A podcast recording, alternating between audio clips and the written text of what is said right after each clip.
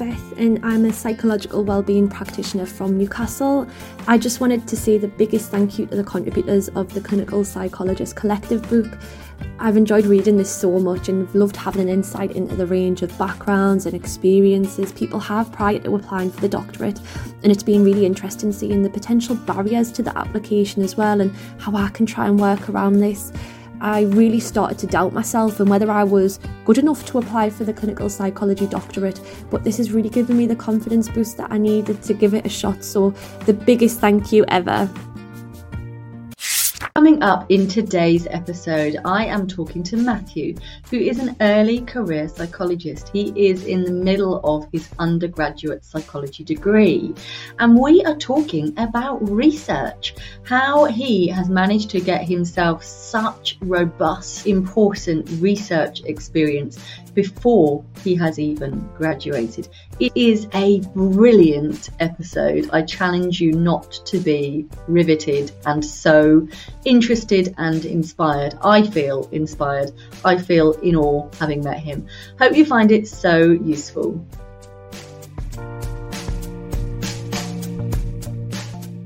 If you're looking to become a psychologist,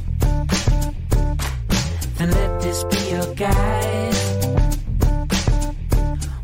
Podcast you'll be on your way to being qualified. It's the Aspiring Psychologist Podcast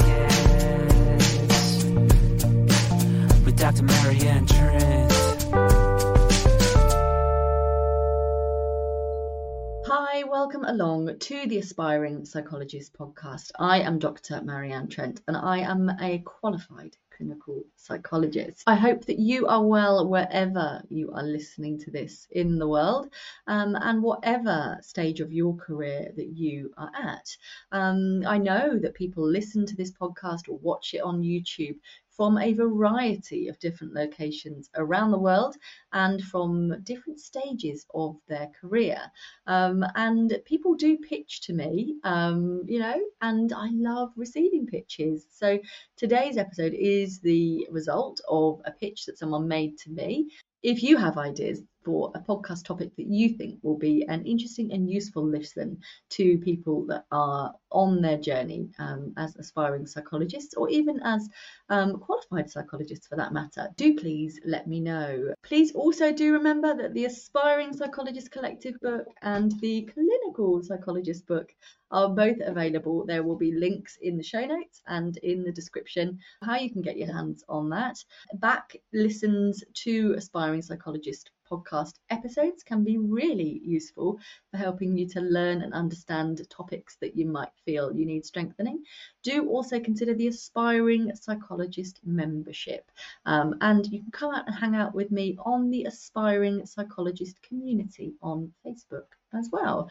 I hope you will find today's episode so, so useful. We do discuss some tricky kind of brain concept and structure issues, um, but uh, Matthew describes it all beautifully and brilliantly. So I hope you will find it useful. I would love any feedback that you've got. Please do, if you're watching on YouTube, let me know what you think to the content in the comments. Please do like and subscribe whilst you're there as well. And I will look forward to catching up with you on the other side of meeting Matthew. I hope you enjoy it. See you soon. Hi, I just want to welcome along our guest for today, Matthew. Uh, Matthew is an early career psychologist. He is in year three of a four year psychology undergraduate degree. Is that right, Matthew? Yeah, that's perfect. Yeah.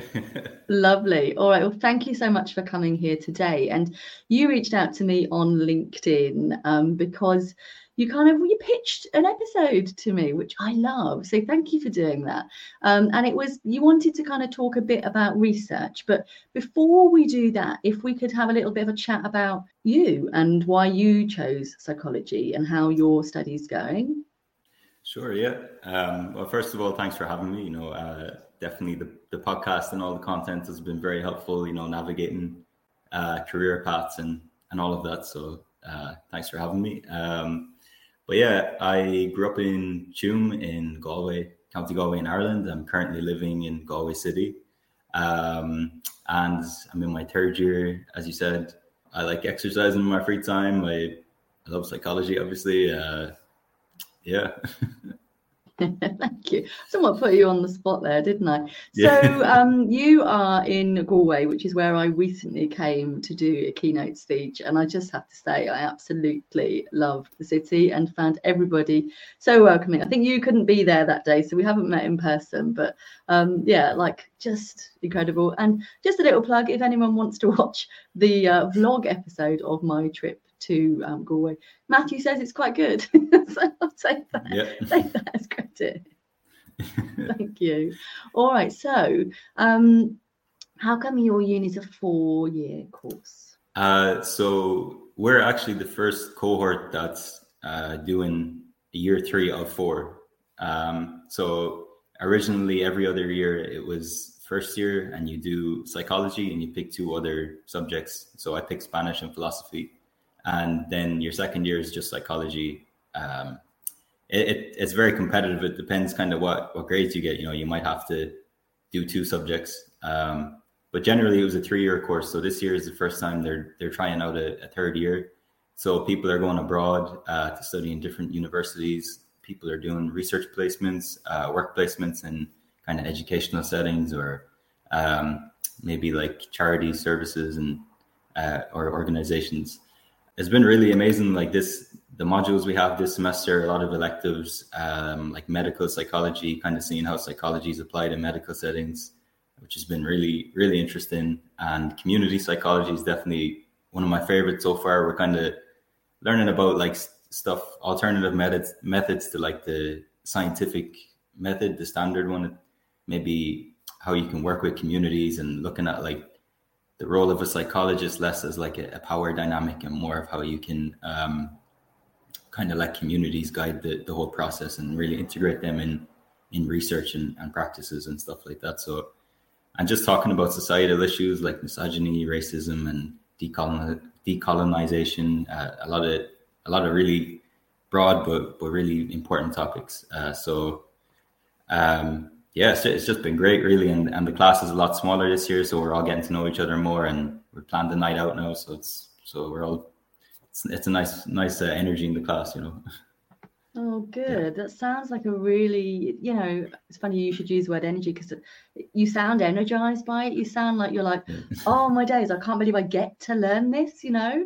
Yeah. Um, this is so exciting. I know that before we hit record, you'd said that you'd actually done a couple of years as a different undergraduate degree to begin with. Do you think that's kind of left you with renewed vigor to really embrace this that feels right this time?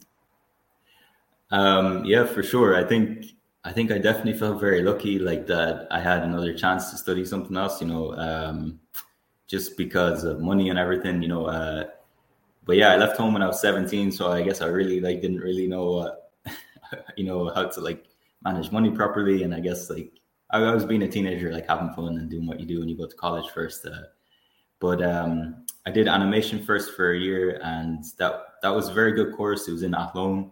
Uh, I think we were the first ever um, like students to do that course though. We were the first entry year. So I guess there's a lot of issues around funding and stuff uh, and getting materials and sometimes lectures uh, kind of dropped out and there's a there's a lot of stuff there. So I, I actually changed to music then. I did music for a couple months and then uh, then I left that and I decided I was going to work for a while and kind of really decide what I wanted to do.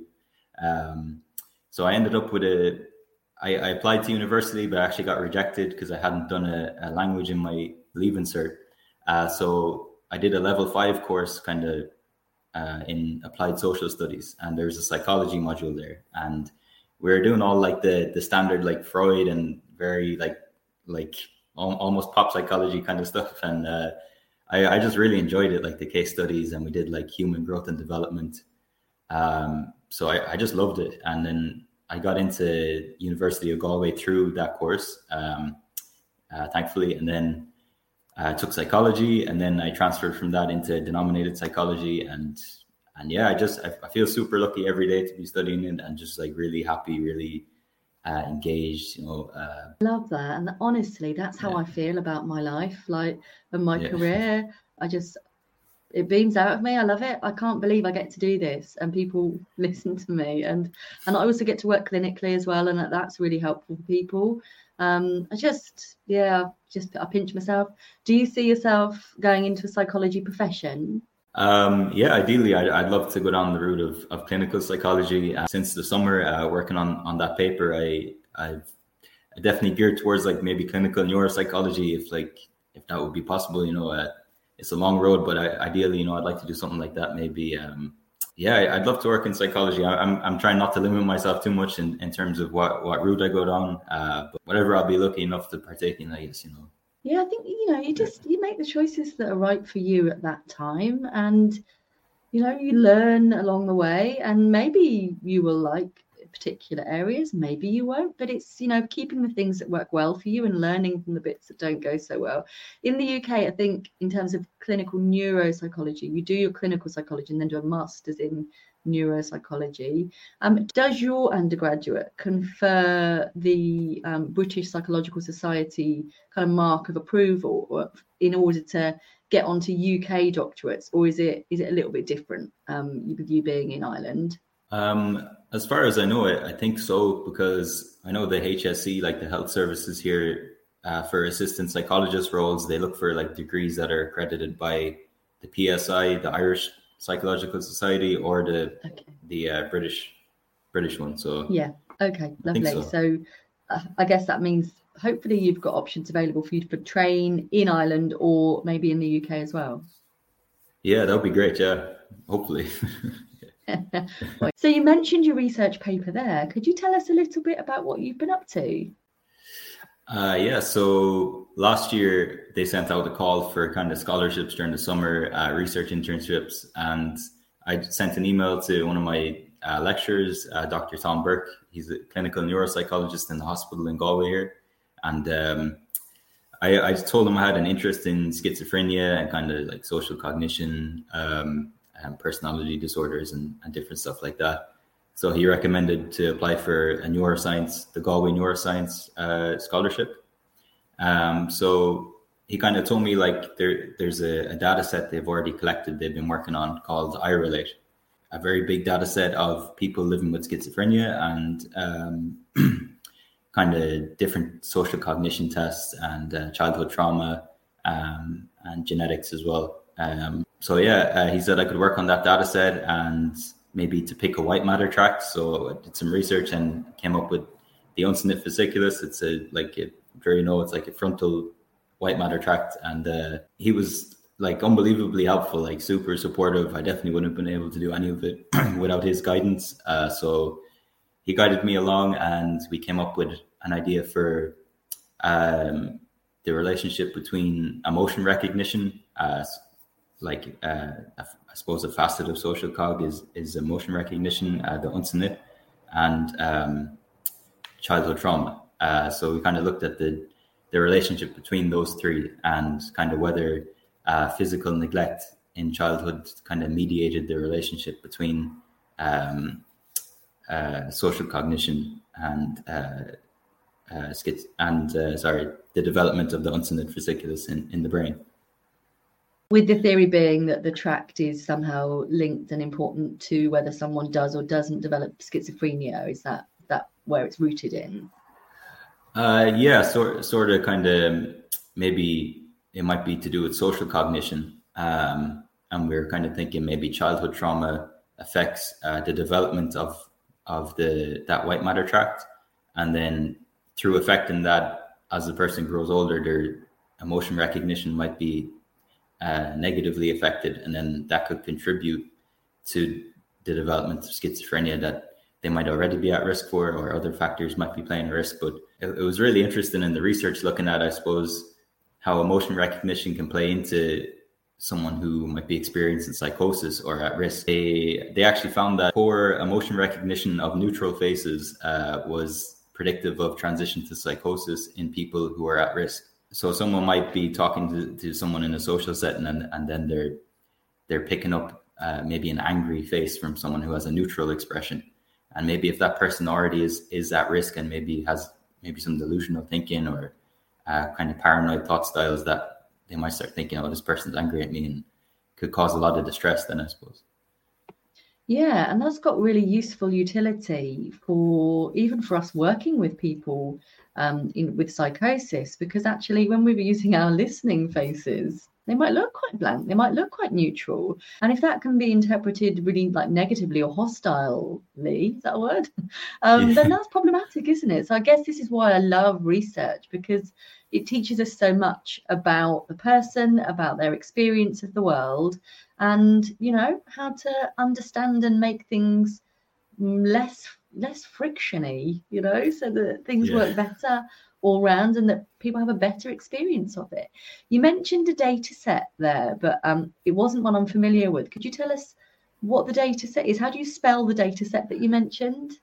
Um, so it's like a lowercase i and then the word relate uh, so r-e-l-a-t-e I, i'm not in i'm not you know, I, I don't fully understand the the whole project. is a very big project, uh, but it's it's ongoing. There's been a lot of papers published from it, and it's uh, they did a big kind of neuroimaging on on people living with schizophrenia and social cognition tests. Um, you know, and uh, kind of what what my uh, supervisor, uh, Dr. Burke, said to me was these people have given their time, you know, to for us to collect this data. So it's important that we kind of use it to the fullest that we can um, to you know benefit other people. Um, so yeah, there's actually a really interesting documentary uh, about schizophrenia on RTE. I'm not sure it's not on RTE now, but if you look it up online, it might come up. And there's lecturers from uh, University of Galway and from the iRelate project, and the lead of that project, Professor Gary O'Donoghue, um, and he talks about schizophrenia and about the project and and uh, yeah, it's it's really fascinating if anyone's interested. So. Sounds great. I can see why this has kind of evoked this interest in you. And I guess what I really love is that you're learning so much at a stage of your career where actually usually we're probably quite limited just to textbooks, but you're you're seeing like real world applications and real world re- real world research um, for this. And I think that lights you up, you know. And but but kudos to you as well, Matthew, because you're clearly the kind of guy that that reaches out and asks for opportunities, you know, like you did with coming on the podcast and like you did with even approaching the professor at, at Galway Uni, you know, you you have the it's similar to me. You have the idea and you give yourself permission to to ask and to explore. Um, and you know the worst they can ever do is say no. Um, but you never know where it might lead.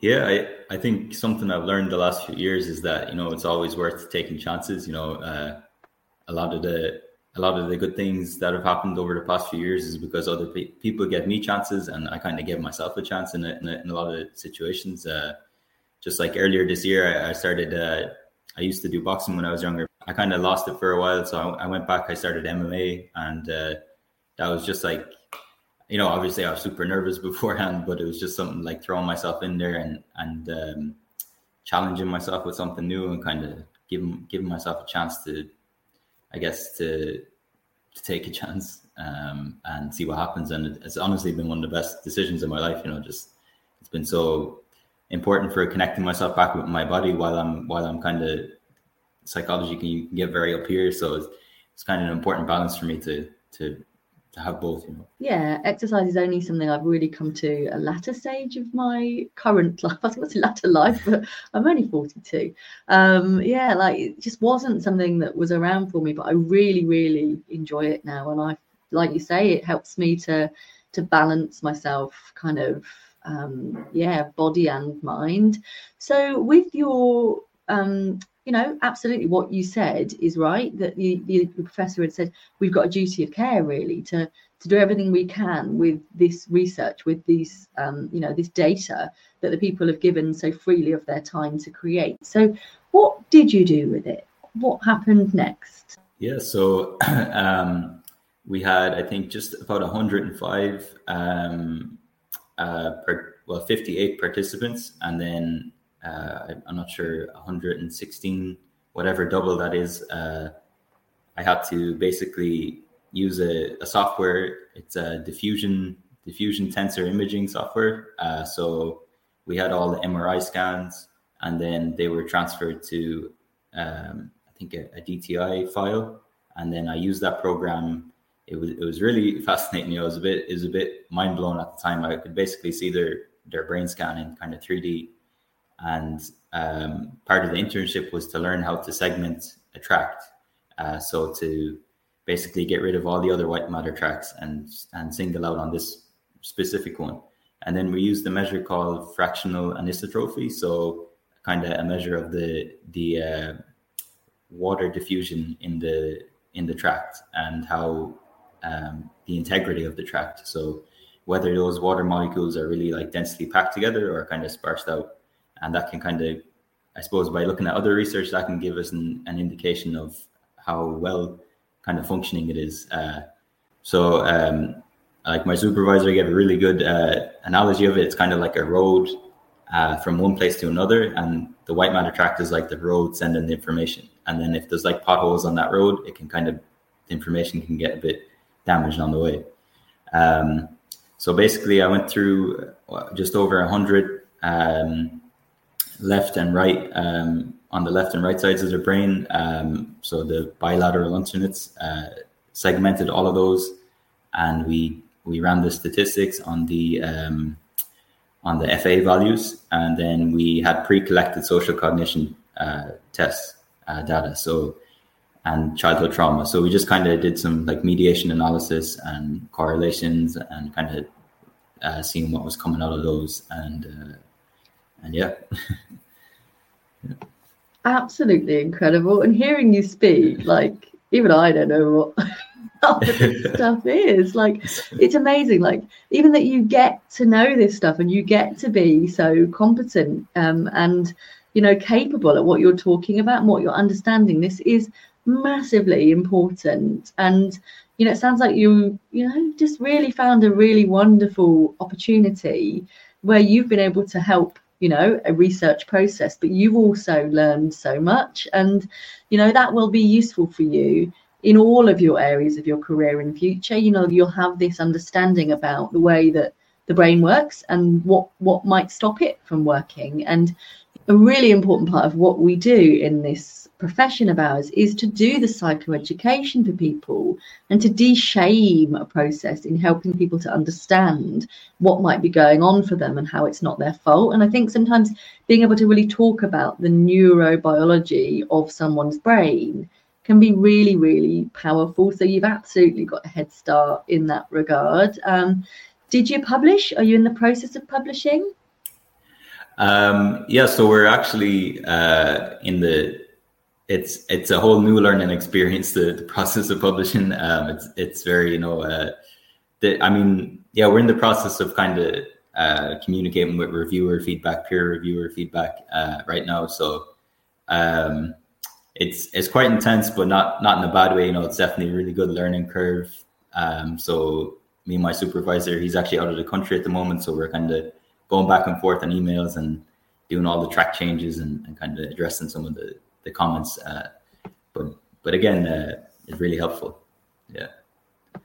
I absolutely hate track changes. Honestly, yeah. yes, I really I hate it with an absolute passion, and I can never manage to get everything to disappear off the screen when it still says there's some there, and you're like, there's not, there's nothing. um, yeah, I I'm more of a fan of a comment box than track changes. Oh, it doesn't doesn't play well with me. You've done well there to not say this process is frustrating and tedious because I know it absolutely can be, and then waiting for yeah. waiting the exquisite torture of waiting for other people to kind of do their bits can be really, really difficult. Do you know what kind of what level of authorship you're going to be? You know, first, second, third, fourth. How does it how does it look for you at the moment, Matthew? Uh, so um, again, like my supervisor, Dr. Burke, he's been like uh, really amazing in like guiding me through this process and really advocating, you know, uh, I suppose for me to be a part of it. And uh, um, yeah, so he's he's went out of his way to put me as first author, and uh, yeah, so that that's how it's looking so that far. That is so nice. What a lovely guy. And I was yeah. hoping you'd say that because yeah. this sounds like your baby, um, yeah. and you know, absolutely amazing. What sort of period of time are we talking about from when you first started, really, to to now, to having it kind of, you know, the um, peer review comments and all of that jazz? Uh, yeah, so I think it was around the middle of May that that we kind of were sure about what we were doing, and we did a pre-registration as well. Um, um, and then once we kind of did that, we started around I think the, the middle of May, maybe like just before June, and then uh, we wrapped up at the end of August. Then uh, because I, I was starting back on on my the semester on the on September. So uh, so yeah, just I, I, suppose those those kind of three months was where the, the bulk of it was was done. Yeah.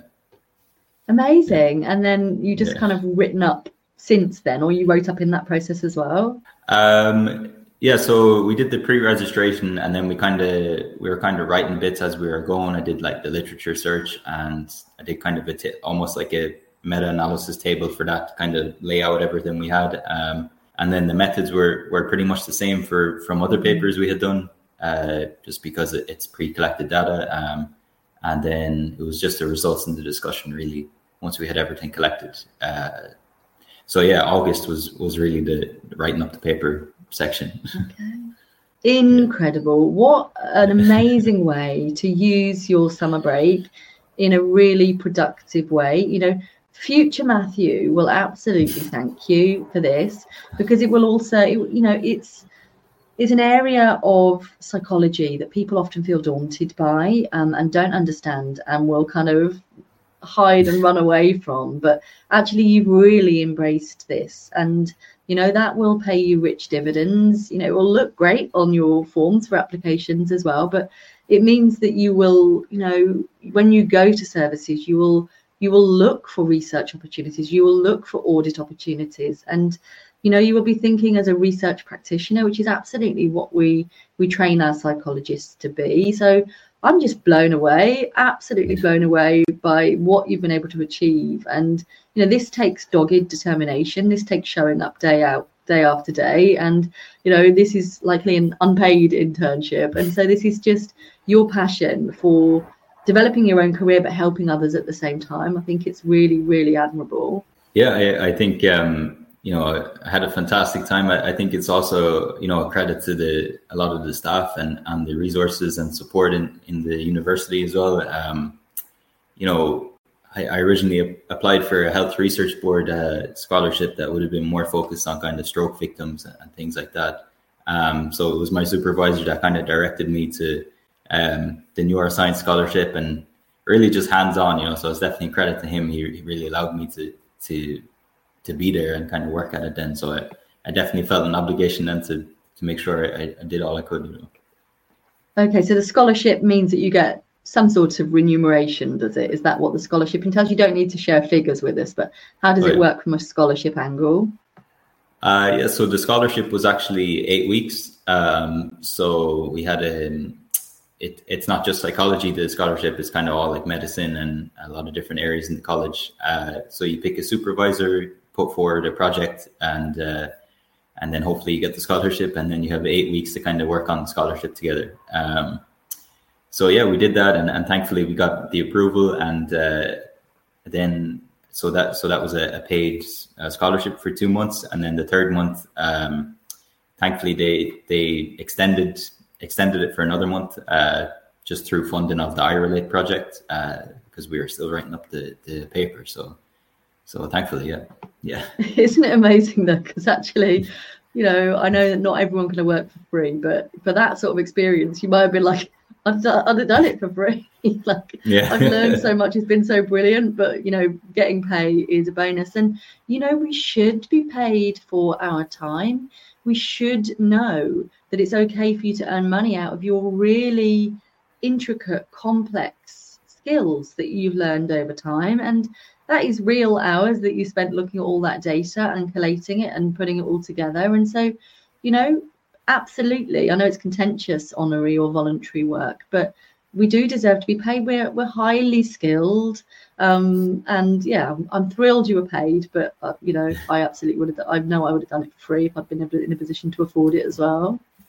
Yeah, yeah, same. Yeah, you know, I, it, I almost forgot about it at points, you know, that that it, it was paid as well, which was great. Um, you know, on, I guess on the other side of things, I, am happy it was paid as well because I, I, guess I wouldn't have been able to, to fully do it for three months. Uh, I work in a hotel as well at the uh, part time, and usually during the summers I'd work full time. You know, to kind of uh, save up for my fees when I was paying them or, or rent or stuff like that. So it, it felt very surreal as well to to be studying something and then uh, be getting paid for it, even though I still felt like I, you know, I, I, technically don't have a degree in psychology at all at the moment. So it, it did feel a bit kind of maybe a bit of imposter syndrome, but not not too much, you know, in in the beginning days, I guess. Yeah. yeah. and when people are doing counselling degrees or counselling psychology degrees or um, professional qualifications, they kind of often tell me that they're having to work whilst they're whilst they're doing their doctorate qualifications, and then they graduate. They're professionally qualified. They get like a, a band seven or, or, equivalent post, and then they're like, "All right, I just have to do one job." This, is, this is this is novel, and I'm getting paid a reasonable wage. Wow, this is, ooh, this is radical. Um, but yeah, like people do, you know, I worked when I was at uni as well. I worked with disabled students. I just, I loved thinking about my undergraduate degree as an opportunity to learn stuff at the same time. And I think it's a really exceptional way of making a really wise head start in your profession because it's it's not i don't i can't speak for you but for me it wasn't terrifically labor intensive. I think there was a minimum maybe even a maximum of 10 hours a week including seminars you know? It wasn't it wasn't a big demand on my time and so absolutely i could have done more than i even did. Thankfully this year now the third year we're doing is is not um i suppose it's not contributing to our final grade so it's nice in that way they give us kind of um i guess less not less pressure to do well we still want to do well but i suppose more and more space to to focus on what we're learning uh, as opposed to pressure on assignments uh, which is really nice. Yeah, and also, you know, given your age, it gives you all of your cohort more time for your own brains to develop, to be able to get yourselves to be in the position where you're able to really immerse yourself in your final year to get your best possible grade so that you are performing optimally. So that's kind of that's kind of nice. You get a bonus year to learn, to see what excites you, to see what you like, what you don't, um, and yeah, you get these little information nuggets that you just get to store that you suddenly like, oh, I remember something about that. And then you, yeah, you just, it builds that level of confidence, I think, to be able to think about things in future. So, oh, lovely, lovely, lovely to talk to you. But why, if someone is perhaps an earlier career psychologist than you, maybe they're doing, um, you know, they're still in their sixth form education and they're thinking, oh, I don't know about psychology. You know, should I? Shouldn't I? Isn't everyone doing that? What's the point? What would you say? Why should people consider doing a psychology undergraduate degree? Yeah, I think um, I think psychology is incredibly unique in that um, I suppose the more you immerse yourself and learn about the subject, it, it, it can kind of run in tangent with, with your own personal growth. Uh, you know, the things you learn, I suppose, as you get older or you go through different experiences, it can it can change like how you learn about the things in your course. Or like you said, those nuggets can kind of pop up again, and like, oh yeah, that I learned that last year, but it makes more sense now after you've experienced something or you, you think a bit more. Um, I, I think it's so applicable to all situations of your life, kind of, I suppose, like introspective situations, thinking about your own kind of, I suppose, internal human condition and stuff, and then uh, kind of out, outside of yourself as well. Like I, I was saying, I work in a, in a hotel, so I'm an accommodation supervisor. So we kind of have, you know, cleaners and, and guests and that that's a very kind of interactive interpersonal uh, position you know where I guess, I guess like one example was was uh, we had a guest that was very angry one time and she was just very upset you know right rightfully so she left her phone charger in the room and and she was she was very upset because everybody who was talking to her seemed to to say no it's not in the room it's definitely not there and and uh, i i talked to her on the phone and uh, the first thing i said to her was like you know i believe you i believe that the charger was in the room and uh, it's it's I just tried to validate her feelings first, and then then let her know um, we have a procedure for lost property. It's just not here, but I do believe you. That's she was kind of more upset that people weren't didn't seem to be hearing her, you know.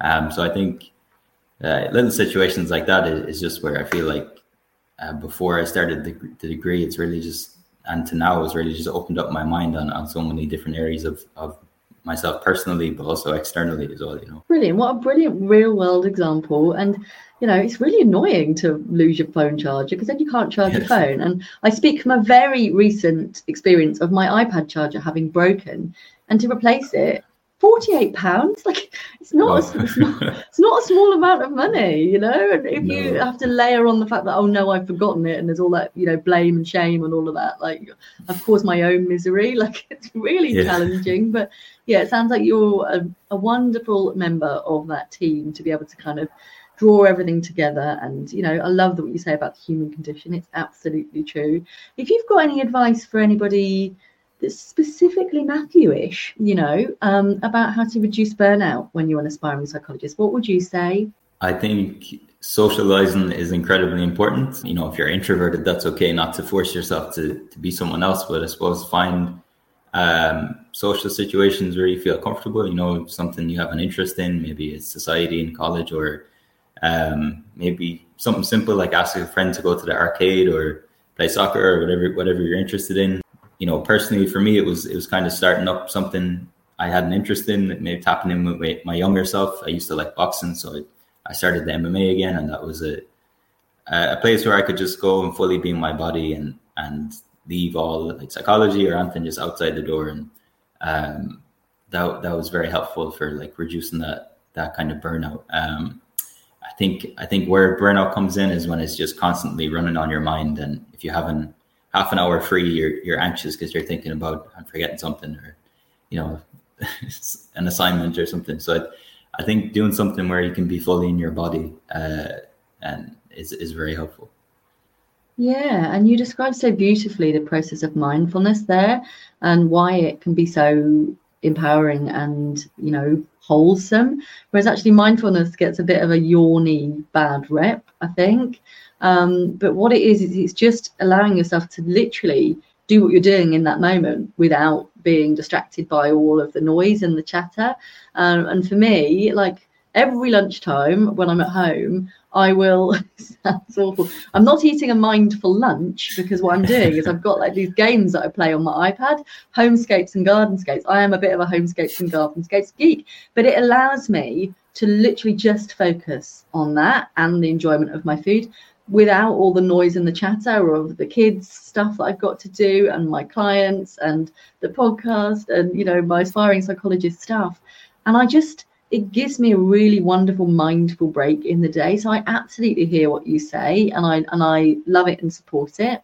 Yeah for sure. I think uh, you know that was something I definitely had to kind of learn uh, by fire I suppose like in my in my second year um, or, or even in my first year you know we have a in the university, uh, the, the points are quite high to get into denominated psychology. So we have a there's a system where the top 15 people in the class uh, can, or maybe a bit more than that, can transfer to denominated if you didn't uh, get it originally by by leaving cert points. So I suppose there's a lot of pressure, you know, in first year on people. You know, and people might not even want to tell them each other what their goal is. You know, everyone's kind of looking at each other a bit competitively and uh, then kind of when you start second year, the workload goes up and it's kind of already a bit burned out from first year. So I really had to learn to kind of, yeah, prioritize kind of my, my physical health and, and mental health. I'm just in awe of you, Matthew. and that is what I will say in your intro and outro. Like, I'm excited for your career in future.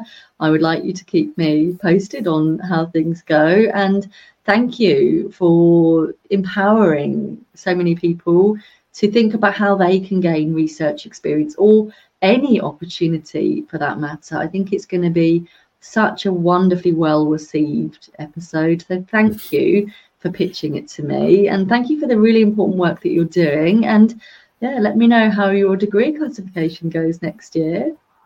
For sure, yeah. Thanks so much for having me and uh, for all the content as well and, and the book. Everything has been incredibly helpful. So thanks so much. Oh, well, you're so welcome. Like I said, I, I just love it.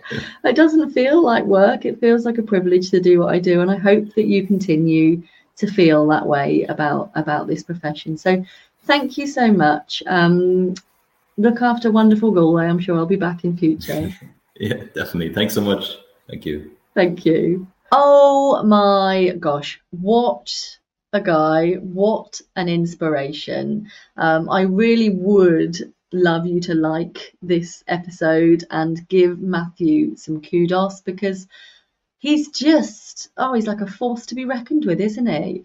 And he does it all with such a laid back approach like um oh i just did this thing did this you know correlated this did that looked at that. What a guy you know? Just really inspirational. And so yeah i hope that you find it awe inspiring i hope that it helps you think about what what your achilles heels might be and how you might go about strengthening them. So yeah let me know what you think do um yeah do please watch the Galway episode that we spoke about as well. It's about my experiences of being a keynote speaker for the Irish Psychological Society. You may also find it helpful to watch the replay Q&A sessions, which you can do by going to my YouTube channel going to the live videos or clicking on the playlist option for Q&A sessions.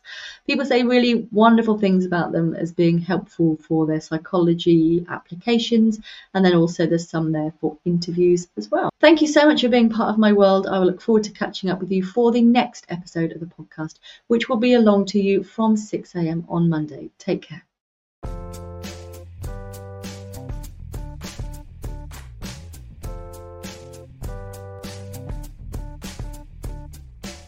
If you're looking to become a psychologist, then let this be your guide. With this podcast at your side, you'll be on your way to being qualified. It's the Aspiring Psychologist Podcast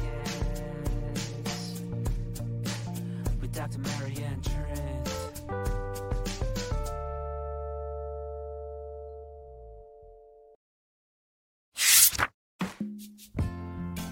Hello, my name is Veronica Kasova.